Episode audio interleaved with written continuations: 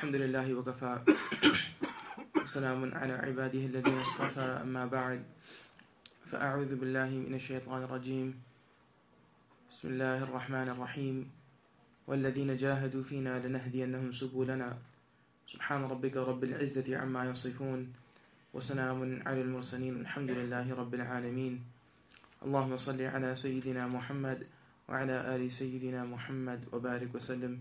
اللهم صل على سيدنا محمد وعلى آل سيدنا محمد وبارك وسلم اللهم صل على سيدنا محمد وعلى آل سيدنا محمد وبارك وسلم Innate to the human being are certain characteristics.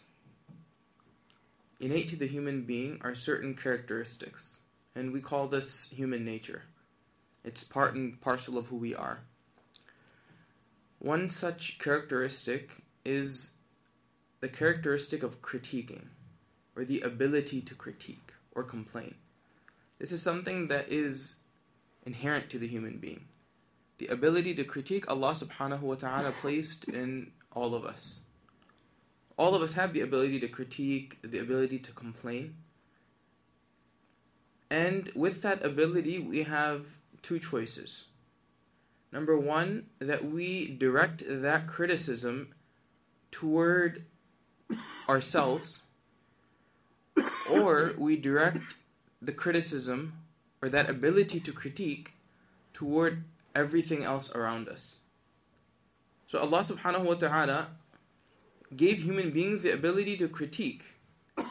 And with that ability, we have the choice of either critiquing ourselves or crit- critiquing every other thing around us.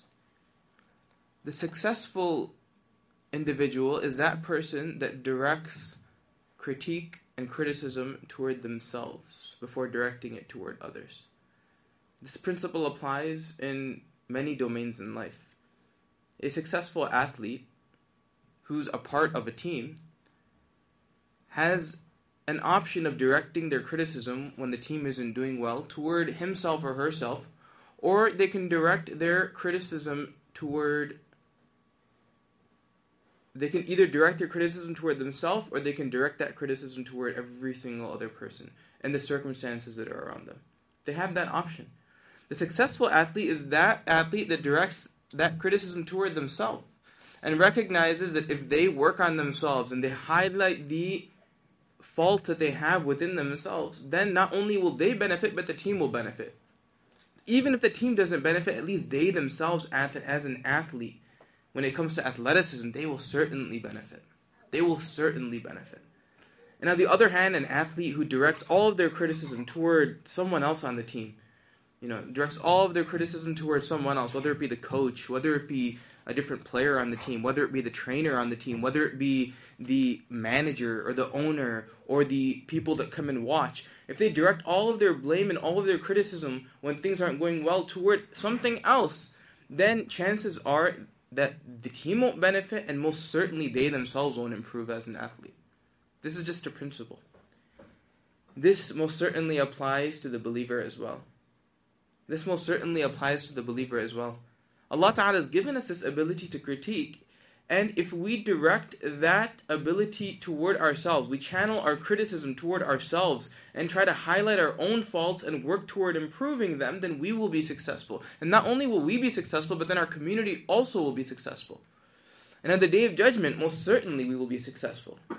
And on the other hand, if we use this ability that Allah has given us to criticize and critique everything else around us, everything else around us, then then we'll fail. Then we'll fail. Today we are so quick to critique everything else. We're so quick to quick to critique everything else. Whether it be our friends, someone in the community, whether it be our parents, whether it be our children, whether it be our spouses, whether it be our in-laws, whether it be our neighbors, we are always looking to hide. To, we are always looking for faults in other people, and we are looking to highlight faults in other people. When in reality, the vast majority of the faults that, if we were to really look, are within ourselves, are within ourselves. So we have this ability, and we can choose to this the ability. We can't remove it from ourselves. Criticism or being able to critique is as part of being human. We can't we can't negate that. It's not that a person can work on themselves and eliminate that ability. They have to channel it in the right direction, however. They have to channel it in the right direction. So a believer directs their critique upon themselves and looks deep at their own life and sees what are the things that are holding me back? What are the things that are holding me back and works toward improving these? And such that 90 or 95% or maybe even 100% of their criticism is directed upon themselves rather than on other people. Rather than focusing on is someone else, you know, praying on time, they're concerned about is their own salah in proper shape rather than being concerned about what other people are doing, rather than being concerned about all the faults that are within other people, within the community, outside the community, it makes no difference. The believer should be first and foremost focused on their own faults, their own weaknesses, and they should work toward highlighting these for themselves so that they are able to rectify things before the day of judgment. So that they are able to rectify things before the day of judgment. But this isn't the way that we think we think that if we look at other people and we highlight the faults and like to direct our blame toward other people, then somehow we're going to benefit. But on the day of judgment, in our grave, it'll be us alone having to answer for all of our mistakes and our faults before anyone else's. And on the day of judgment, we'll have to address our own issues, our own weaknesses, our own faults before we even come near addressing the issues of other people. So if we don't spend time in this world ensuring that our crit- criticism is directed toward ourselves first and foremost, then we then we're setting ourselves up for failure. And this example is highlighted so beautifully in the life of the Prophet In the life of the Prophet Once it was asked of the Prophet وسلم, and it's narrated in the book of Imam Bukhari, that what was the most difficult day for him is the, the, the battle of Uhud, which was a very difficult you know, it was a di- very difficult occurrence for, for the Muslim community, and most certainly for the Prophet ﷺ. As you know, there was a period during that when they were defeated. It was a very challenging day, and many close Sahaba to the Prophet ﷺ, you know, even the uncle of the Prophet ﷺ had passed away on that uh, in, on that occasion, and so it was asked about the Prophet ﷺ, was that the most difficult day that you had? So the Prophet ﷺ said that wasn't the most difficult day and he recollected the time when he had gone to Ta'if to spread the message of deen to the people of Ta'if. And we know the story. The Prophet ﷺ went with, with such good intention to introduce people to Allah subhanahu wa ta'ala, about His greatness, you know, spread, spread this message that there is one Allah and we should be directing our attention toward Allah. And of course, the community and the people in Ta'if had uh, had, had removed the Prophet ﷺ, physically removed him from the from the valley of Ta'if. We know the story. And so the, the degree of difficulty on that day was so much that they had pelted him, pelted him, and pelted him with stones. The children of Ta'if had pelted him with stones, such that he وسلم, was bleeding, and his, the, the blood was so much that it was dripping down his legs, and the his uh, his foot had then uh, coagulated to, to his sandal. That's how much difficulty he had endured. And he was pelted out, and he moved, removed himself from the valley as far as he could until he finally found a place where he could sit down. And he's recollecting this. This is a hadith. And he finally finds a place and he sits down, and it was sunny. But then a cloud comes over him out of nowhere. And the Prophet looks up and he sees the angel Jibreel. So the day of Ta'if was the most difficult day for the Prophet as he himself said and narrated in hadith. The most difficult day for him. And he looked up and he says that he saw the angel Jibreel alayhi salam and the angel Jibreel alayhi salam gave the Prophet the option and said the angel of the mountains is here with me. And if you give me the word right at, if you give us the word at this moment to bring the va- mountains together and crush the people that are in Ta'if then give us that word and we will do it in, in an instant. You know your wish is is is what Allah subhanahu wa ta'ala's uh, desire is to fulfill and so the Prophet ﷺ had the option at that time of doing this. But rather than thinking what they did to me and look how much harm they brought to me, although it was 100% justified, there was no wrong on the part of the Prophet ﷺ, and there never was wrong. There's never been wrong on the part of the Prophet ﷺ. So if anyone was justified in directing their criticism and their critique toward a different person, or toward a different community, or toward a different group of people, or toward some external factor, then it would have been the Prophet ﷺ. And instead, the Prophet ﷺ says that no, leave them be. Perhaps from amongst their progeny, there will be people who come to believe in Allah. And then he makes dua toward Allah subhanahu wa ta'ala and he begins the dua so beautifully when he says, Allahumma ilayka ashku da'fa quwwati. The Prophet turns to his creator and says, Oh Allah, I complain to you about the weakness in my strength. I complain to you about my own weakness the Prophet ﷺ, who has the opportunity at this time and would be 100% justified in criticizing the external, what was not within him and not in his control, and rather you know, putting blame and putting fault on a different community altogether, 100% would have been justified. Not just from that occasion, meaning he never did anything wrong to people at that time, but even in his history, he had never done a single thing wrong toward Allah and toward people. If anyone would be justified in directing blame and directing criticism towards someone else or something else, it most certainly would have been at this moment the Prophet. And yet, our master, our leader, the one who we follow, the one whom we love, is tell is teaching us through his example when he says, Allahumma ilayka ashku quwwati. Oh Allah, I complain to you about my weakness. This this this what happened, this occurrence, this meaning me being removed and thrown out from a community simply because I wanted to share a message. That was it. That was the only thing I wanted to do. Simply because I did this, I was thrown out Ya Allah, perhaps this was my own fault. Perhaps there was something that I did wrong. Perhaps there was something within me that was lacking. Maybe my resources weren't there. وَهَوَانِي عَلَى النَّاسِ I just, maybe it was something about me. Maybe it was something about me.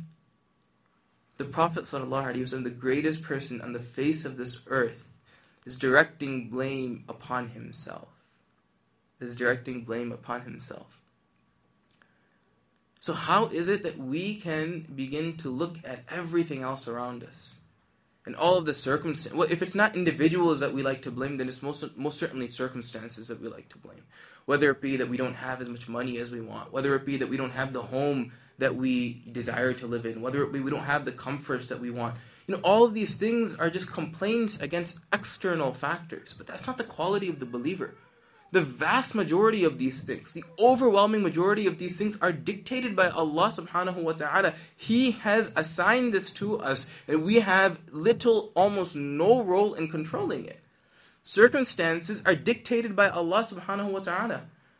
Everything that comes to us, everything that we interact with, any conversation that we have, any uh, anything that comes to us, wealth, power, money, honor, anything that comes to us is purely from Allah subhanahu wa ta'ala. This has been determined by Him and this is 100% in His control.